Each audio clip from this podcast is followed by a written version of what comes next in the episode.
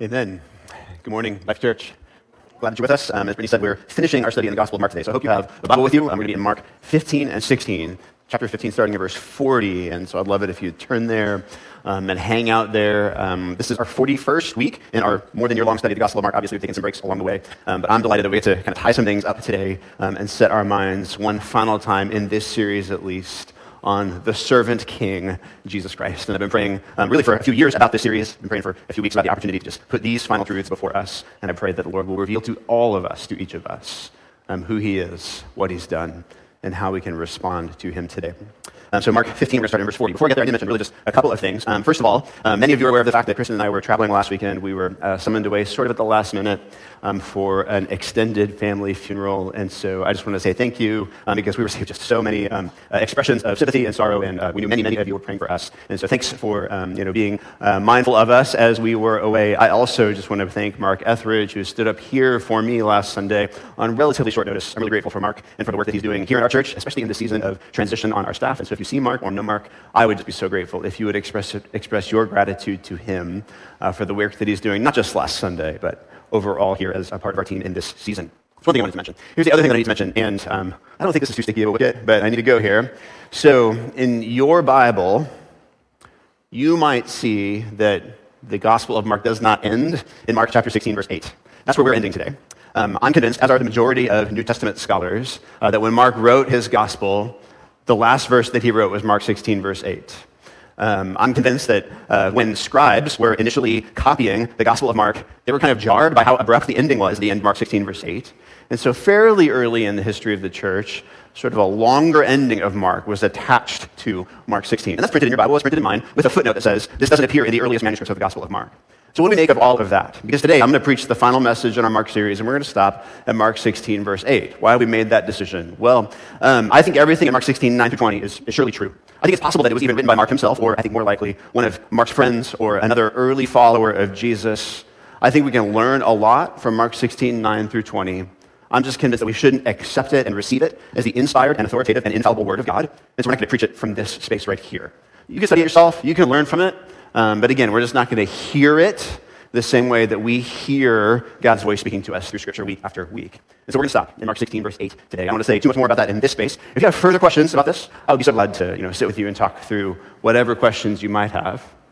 If you want to yell at me over this issue, and it occurs to me there, there might be a few of us who want to yell at me over this issue, that's great. I just want to get it over with all at once. And so after the service is done, we're just going to form a line right over here, and you can yell at me, and then we'll move on. Cool? In all seriousness, Mark 15, 40 to 16, 8. This is the word of God for us today. Two weeks ago, uh, Matt Perez was here and he showed us the climax of Mark's gospel the crucifixion of the servant king. Jesus Christ, he was falsely accused, he was unjustly tried, he was mocked, he was spat upon, he was tortured, and then he was nailed to a Roman cross. It was the most humiliating and horrible form of punishment known to the world at the time. And while most who watched Jesus hang on the cross continued to mock him, even as he bled to death and struggled to breathe and asphyxiated unto the point of death, even while most who watched him continued to mock Jesus, there was one man, Mark tells us, who looked on the crucifixion with a newfound sense of awe.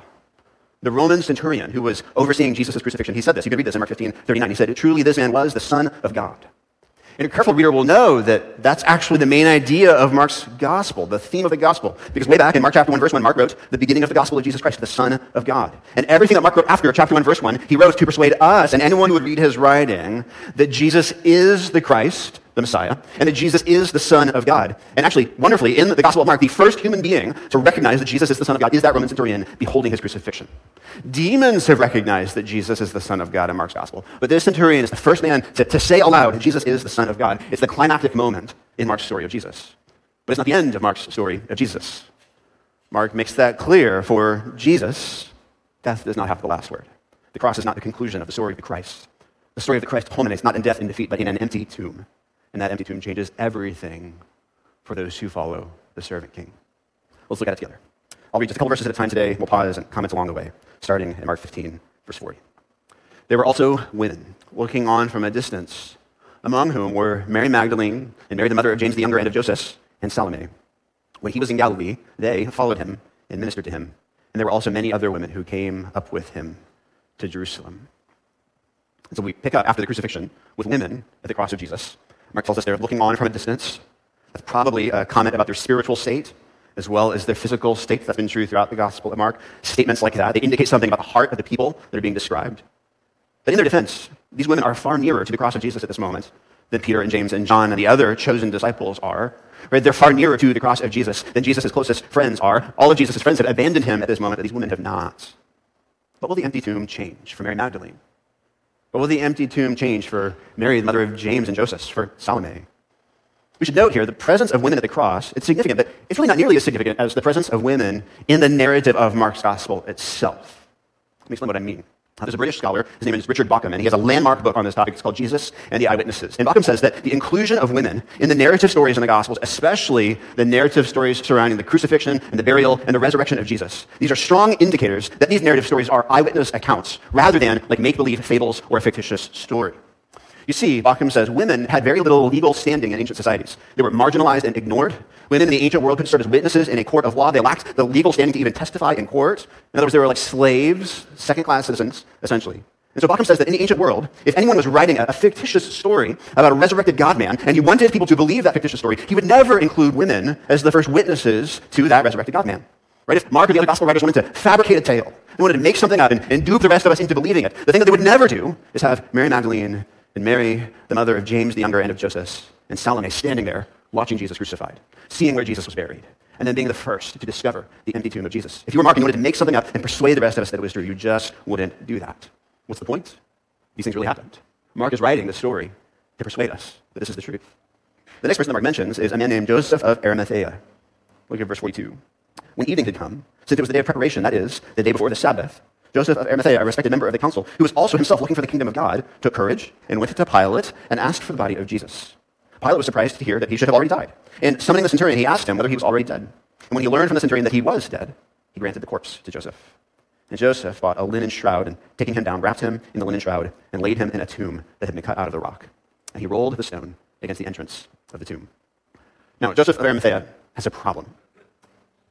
Jesus, he was crucified on Friday, Good Friday. That's the day of preparation, Mark tells us. Preparation for what? Well, preparation for Sabbath. Jews actually began observing Sabbath at sundown on Friday, which means that the time is short after the death of Jesus. If Jesus died sometime in the afternoon of Good Friday, Joseph doesn't have much time. He wants to bury Jesus. But Jewish law prevents one from working, even burying a dead body on Sabbath. And so Joseph, a problem. He has to hurry to Pilate and negotiate for the corpse of Jesus. The Gospels only tell us a few things about Joseph of Arimathea. Mark tells us that he's a member of the council. By that, he means the Sanhedrin. These are the Jews who have been pulling the strings behind the arrest and crucifixion of Jesus from the beginning. These are the Jewish leaders, the ones who have conspired against and harassed Jesus his entire life. These are the ones who've wanted Jesus killed. And so Joseph of Arimathea, he is secretly, it appears, been for Jesus, even while all of his fellow religious and political leaders in the Sanhedrin were against Jesus. Luke tells us that Joseph was a good and righteous man. John says that Joseph was a disciple of Jesus, but secretly for fear of the Jews. Mark adds, he was looking for the kingdom of God. All that means that Joseph risks a great deal by going to Pilate He's been following Jesus in secret. He sits on the ruling council. If anyone on that council finds out that he's a friend of Jesus of Nazareth, he risks losing his job, maybe even his life. By going back to Pilate, who's pretty irritated at this point by the Sanhedrin, he risks losing his standing and even his life.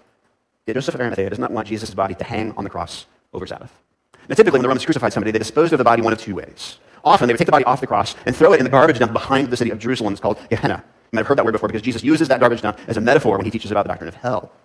The Romans thought that it was a fitting place right, this public unmarked grave, a fitting place for rebels and insurrectionists. They didn't want to dignify criminals with a proper burial. And so often after a man died on a cross, they would take him off the cross and throw him in Gehenna. If they didn't want to do that, the Romans would just leave the corpse on the cross and let it rot. Right, carrion, fowl, and other scavenger animals would come and start to pick at the body. The heat and humidity would start to bloat it. Right, the sign to all who saw it was this is what happens to criminals. Don't get any ideas. The Romans really loved to leave bodies hanging on crosses. And that's what Joseph wants to avoid. He wants to see Jesus buried. I really do wonder why. Surely any hope that Joseph had about Jesus being a messianic king died when Jesus died on that cross. Why does Joseph of Arimathea stick his neck out for the corpse of Jesus of Nazareth? Pilate is surprised that Jesus is already dead, and so he summons the centurion. It's the same centurion who in 1539 said, Surely this man is the Son of God. And the centurion confirms that Jesus is dead. The way Mark is writing the story there, he's like certifying that Jesus really, truly died. It's like a coroner or a doctor pronouncing a man dead. Right? The centurion, he's a legal witness. Pilate is a legal authority, and both of those men in this story declare Jesus to be dead. Mark wants us to be certain Jesus of Nazareth really died upon the cross. Pilate, for some reason, agrees to Joseph's request. He gives him the corpse. I want you to notice that's the word that's used, right? Not the Greek word for body, the Greek word for corpse. This is a dead man. And Joseph takes the lifeless mass of flesh and organs and bones, and he lays them in his own tomb, and then he seals the entrance to that tomb with a stone. What will the empty tomb mean for Joseph of Arimathea? Finally, Mark pans back to the women. Verse 47 Mary Magdalene and Mary, the mother of Joseph, saw where he was laid. I'm not going to go to the wrong tomb on Resurrection Sunday. They saw where he was laid. 16 verse 1 When the Sabbath was passed, Mary Magdalene, Mary, the mother of James, and Salome bought spices so that they might go and anoint him. And very early, on the first day of the week, when the sun had risen, they went to the tomb. And they were saying to one another, Who will roll away the stone for us from the entrance of the tomb? Another thing that, that scholar Richard Bauckham says about the, the truthfulness of these accounts, he points out the fact that no one in the Gospels is expecting a resurrection which is kind of remarkable because Jesus spent a good deal of his life telling people that he was going to die and then on the third day rise from the grave. He actually told people exactly what to expect, yet no one expected what Jesus said to be true. And so, again, if you're writing a, a fictitious story, if you're writing a fable that you want people to believe, and the hero in that fable keeps saying again and again and again, I'm going to die, but I'm going to come back to life three days later. Then some of the people who are closest to that hero in the story, they're going to listen to him, they're going to believe him, and they're going to show up expecting a resurrection on the third day. But Bauckham says no one in these stories is doing that. And it's remarkable because Jesus really did say it again and again and again. Even in the Gospel of Mark, right, a central thing that Jesus has been saying throughout this story, he's been predicting many times that he would die, that he'd be buried, and that after three days he would rise. So just as an example, this is Mark 8.31. Jesus began to teach them that the Son of Man must suffer many things and be rejected by the elders and the chief priests and the scribes and be killed, and after three days rise again. 931. He was teaching his disciples, saying to them, The Son of Man is going to be delivered into the hands of men, and they will kill him. And when he is killed, after three days he will rise. Again, in 1033. See, we're going up to Jerusalem, and the Son of Man will be delivered over to the chief priests and the scribes, and they will condemn him to death and deliver him over to the Gentiles. And they will mock him and spit on him and flog him and kill him. And after three days he will rise. And we hear that, and we're thinking, surely one of these close followers of Jesus, who heard him say those things over and over and over again, and then saw the first like 90% of that fulfilled in the life of Jesus Right? These guys saw Jesus handed over to the chief priests. They saw Jesus flogged and spit upon and mocked and beaten. They saw Jesus crucified. Surely one of them is going to think, you know what? He kept talking about after three days he was going to rise again. Surely one of these people is then going to go to the tomb of Jesus on the third day, expecting to find the risen Lord. And these women, they do go to the tomb on the third day, but they don't expect a resurrection. Right? The Marys and Salome, they're here. They're going to the tomb, but they're not expecting to talk to the risen Jesus. They're going to anoint him for burial. They couldn't do that on Good Friday because it was Sabbath, and if you anointed a body for burial on, Sabbath or on, on Good Friday, on Friday, the day before Sabbath, then you would be ceremonially unclean on Sabbath day. They couldn't do it on the Sabbath day itself for the same reason. And so here they are on Sunday, the first day of the week. They're walking to the tomb. And they're even having a conversation. Like, how are we going to move the stone away? Who are we going to find that's going to move this heavy stone, sealing the tomb of Jesus out of the way? Why are they talking like this? They don't expect to find a resurrected Jesus. They expect to anoint his cold, lifeless corpse. Again, this is evidence of the fact that these things really happened, Bauckham says. The women are walking to the tomb, verse 4, and looking up, they saw that the stone had been rolled back. It was very large. And entering the tomb, they saw a young man sitting on the right side, dressed in a white robe, and they were alarmed. And he said to them, Do not be alarmed. You seek Jesus of Nazareth, who was crucified. He has risen. He is not here. See the place where they laid him. But go, tell his disciples and Peter that he is going before you to Galilee. There you will see him, just as he told you. And they went out and fled from the tomb, for trembling and astonishment had seized them, and they said nothing to anyone, for they were afraid. Isn't that a fitting way for the Gospel of Mark to come to a conclusion when you really think about the way Mark has told us this story about Jesus the Christ, the Son of God? How many times in Mark's Gospel have we seen someone come face to face with the glory and power and divinity of Jesus and respond with fear? Jesus' disciples, most of them seasoned fishermen, are on a boat. A storm rises on the Sea of Galilee. They are afraid. Jesus wakes up in the back of the boat, speaks a word. The storm is immediately calmed. The disciples are even more afraid. The villagers who saw Jesus cast a legion of demons out of a man into a herd of pigs respond to Jesus' miraculous power by being afraid. The woman who was bleeding for 12 years touches the hem of Jesus' robe. She's immediately healed. When Jesus turns to look at her, she trembles in fear. When Jesus walks on water across the Sea of Galilee to his disciples in a boat, they respond with fear. When Jesus feeds 5,000 people from just a little piece of Lunchable, right, everyone responds with fear. Right? This is the normal response in Mark's gospel, to coming face to face with who Jesus is. And so here we see the women. The angel appears to them. He declares to them the best news that has ever been declared in the history of history. He says, verse 6, He has risen. He is not here. See the place where they laid him. How do they respond? Verse 8, They went out and fled from the tomb for trembling and astonishment had seized, him, seized them, and they said nothing to anyone, for they were afraid. What will the empty tomb mean for these women? What will the empty tomb change for Mary and Mary and Salome? Mark doesn't tell us. I think because he's inviting us to ask the question what does the empty tomb change for me? What does the empty tomb change for us? He's inviting us to ask the question what will we do now? Now, in my experience, talking to Christians and pastoring people, a lot of us have a really good grasp of what it means to live on this side of the cross of Jesus Christ. We understand the cross fairly well. doesn't mean that we believe it fully always? But we understand that on the cross, Jesus acted as our substitute, that he died in our place, that he paid the penalty for our sin. We have a, a pretty good grasp of the implications of the cross for us. But in my experience talking to Christians and pastoring people, we, we are far less certain about what it means to live on this side of the resurrection. Like, we don't really have a full grasp of what it means to live on this side of the empty tomb of Jesus. What does the resurrection of Jesus change for us? Well, in truth, we can point to innumerable things. Today, with the time I have left, I'm going to point to three things. The resurrection of Jesus, it's the foundation for all Christian belief. The resurrection of Jesus, it's the foundation for all Christian obedience. And the resurrection of Jesus is the foundation for all Christian hope. So, belief, obedience, hope. I'm lay these things before us today. First, the resurrection of Jesus is the foundation of all Christian belief.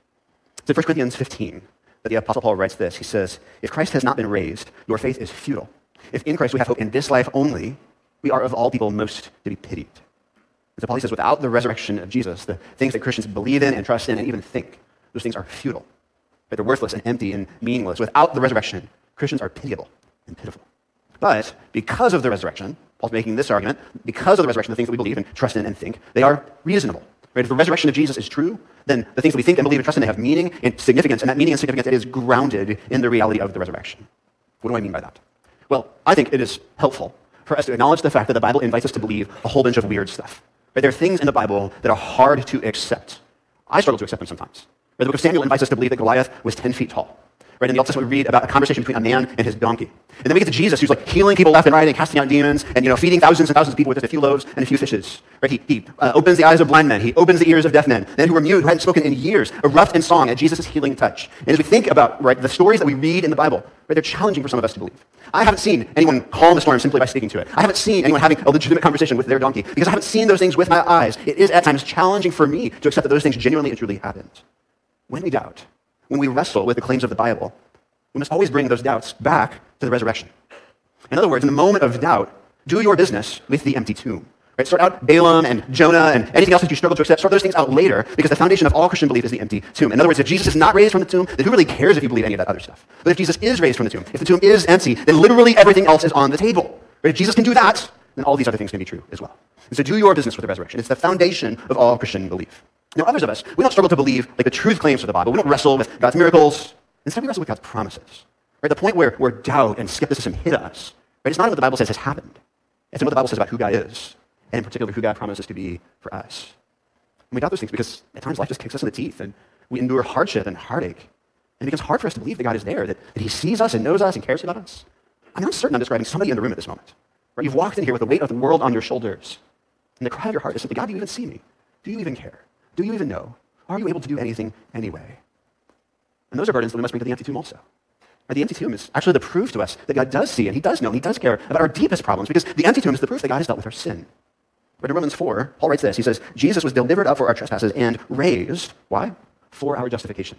He was raised for our justification. In other words, the resurrection is the proof that God accepted the payment that Jesus made for our sins on the cross. Jesus was raised to prove that the penalty of our sin has been satisfied. The judicial sentence that was against us on account of our sin, it was an infinite sentence. Not because we're infinite sinners, but because God is infinitely holy. But now that infinite sentence against us, it has been infinitely satisfied. And so, because that's true, Jesus came walking out of the grave. The resurrection was God stamping, paid in full across all of history, so no one could miss it.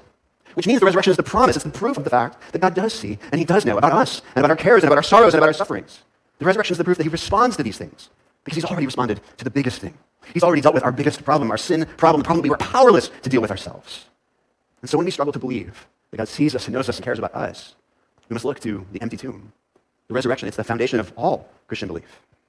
It's also the foundation of all Christian obedience. That's the second thing the empty tomb changes for us. In other words, our response to the moral authority of Jesus, it is shaped by the resurrection. If Jesus, Jesus of Nazareth, if he's nothing more than a good moral teacher and a good example of loving other people and being nice and kind, if that is all Jesus is, then you and I, we can live however we want. But if Jesus was merely a wise and kind person, even if he managed some miracles here and there, if all Jesus did was teach people how to live and show them how to live, then frankly, you and I, we can live our lives however we want to. You can have it your own way and be your own boss, and that's fine if Jesus was just a good teacher. But if Jesus is a resurrected king, if he, as Aaron read to us this morning, defeated death and sin and Satan and then rose from the grave, if Jesus is a resurrected king, then we must deal with everything that he taught and everything that he commanded. In fact, we must submit every square inch of our lives to his authority. Did you know that in the years that followed Jesus' life and death, there were dozens of messianic movements that rose up in Israel under Roman authority. And in every one of those messianic movements, the Roman government came in and they just crushed it, right? They came in and they killed the leader of that messianic movement. And then you know what happened to all those movements? Nothing. Right? People went home, they, they scattered, and the movement was forgotten to all but a few historians, except for one. There was one messianic uprising, uprising where the leader was killed and the movement didn't dwindle. It actually exploded. Within 300 years, it had spread all over the Roman Empire. Today, it has spread all over the world. And that's the movement where the leader, he was crucified, he was killed. And even though his followers denied him and abandoned him in the hours leading up to his death, once they witnessed his resurrection, it changed everything for them. Those who ran from the crowds in fear before the cross became supermen on the other side of the resurrection. For those who, who, trembled and denied Jesus and abandoned Jesus, they charged ahead with the message of Jesus after the empty tomb because of the empty tomb. Many of them met to their own deaths willingly and courageously because of the empty tomb. Church, if Jesus is nothing but a good man, a good teacher, a good example, then who really cares what he said or what he did? Then who cares about your sin? If you don't like what the Bible says about sexuality, who cares? If you don't like what the Bible says about money, who cares? If you don't like what the Bible says about loving your neighbor as yourself, who cares? But if Jesus is a risen, resurrected king, if all authority in heaven and on earth has been given to him, because he broke the power of death and conquered evil once and for all, how can you not submit your life to his will? As Paul said, if Christ is in the grave, let us eat and drink, for tomorrow we die. But if Christ is risen, let us bow before our risen King in submission to his perfect authority. The resurrection is the foundation of all Christian obedience. And then lastly, the resurrection of Jesus is the foundation of all Christian hope. Hope in this life is a really fickle thing. Right? You can hope in money, and then the economy can collapse tomorrow. You can hope in your relationships, and then your marriage can implode. You can hope in your health, and then cancer can blindside you. Hope in the things of this world. It is always fickle and always fragile, and every worldly hope will fail you in the end, if not before the end. Because of the resurrection, if you are in Christ, you have an ultimate hope, a hope that is secure, a hope that will never perish or spoil or fade. If you are in Christ, the resurrection means that glory is always on the horizon of your life. Your body, it might fail you. Your relationships might fail you. Everything in this life will eventually perish or spoil or fade. Literally, your life will fall apart one day. But because of the resurrection, the life to come, it is real, and glory is on the horizon for you. A new day has dawned. And right now, right now, we see only the rays of sunlight peeking over the horizon. But there will be a day when we are blinded by the full-on sunlight of resurrection life. Hope is real because of the resurrection of Jesus. Last weekend, um, Kristen and I, we were in Texas, gathered with the friends and family of Billy Gilbert. Billy was not um, biologically a member of our family, but she and her husband Jerry, when we were newly married, and then especially in the years when our kids were, were really small, they just kind of adopted us. Um, they became surrogate parents to us and surrogate grandparents to our children in the season of our lives where, just because of the way the Lord wrote our stories, like we needed them, and they were there. Now, they didn't do that for us because we were particularly special. This is just kind of how they roll. Right? This is what they did. Um, they adopted so many people into their family in their older years uh, because they really loved their church and they really loved the people in their church, and we were privileged to be among those people. We gathered last weekend um, with Billy's family and friends uh, to celebrate her life after she died on the 4th of February. And Billy's last years, they were, were marked by a struggle with Alzheimer's and all that Alzheimer's entails. And in fact, you can even like see in the photos of her final years that like, she's there in body, but she's not really there. Where there's a spark in her eyes that's missing in those final years. Something was gone. She, she was gone. Where she was present in body, but in body only. In the end, this woman, who had been a force of nature for her entire life, like she was reduced to a mumbling, shuffling shadow of her former self. And then she died. But friends, there will be a day. There will be a day when the trumpet sounds and the risen, resurrected Christ returns in glory. The day when he calls his people by name and those who are in him rise from the grave. A day when the people of God are summoned to meet their risen, resurrected King and to worship him for eternity. Paul says that on that day, every affliction, every grief, every sorrow in this life, it will not be worth even comparing to the incomparable weight of glory that will be ours if we are in Christ Jesus. The resurrected Jesus, he is the object of our hope. His resurrection is the foundation of our hope. He has risen. He is not here. See the place where they laid him. Let's pray. Father, we praise you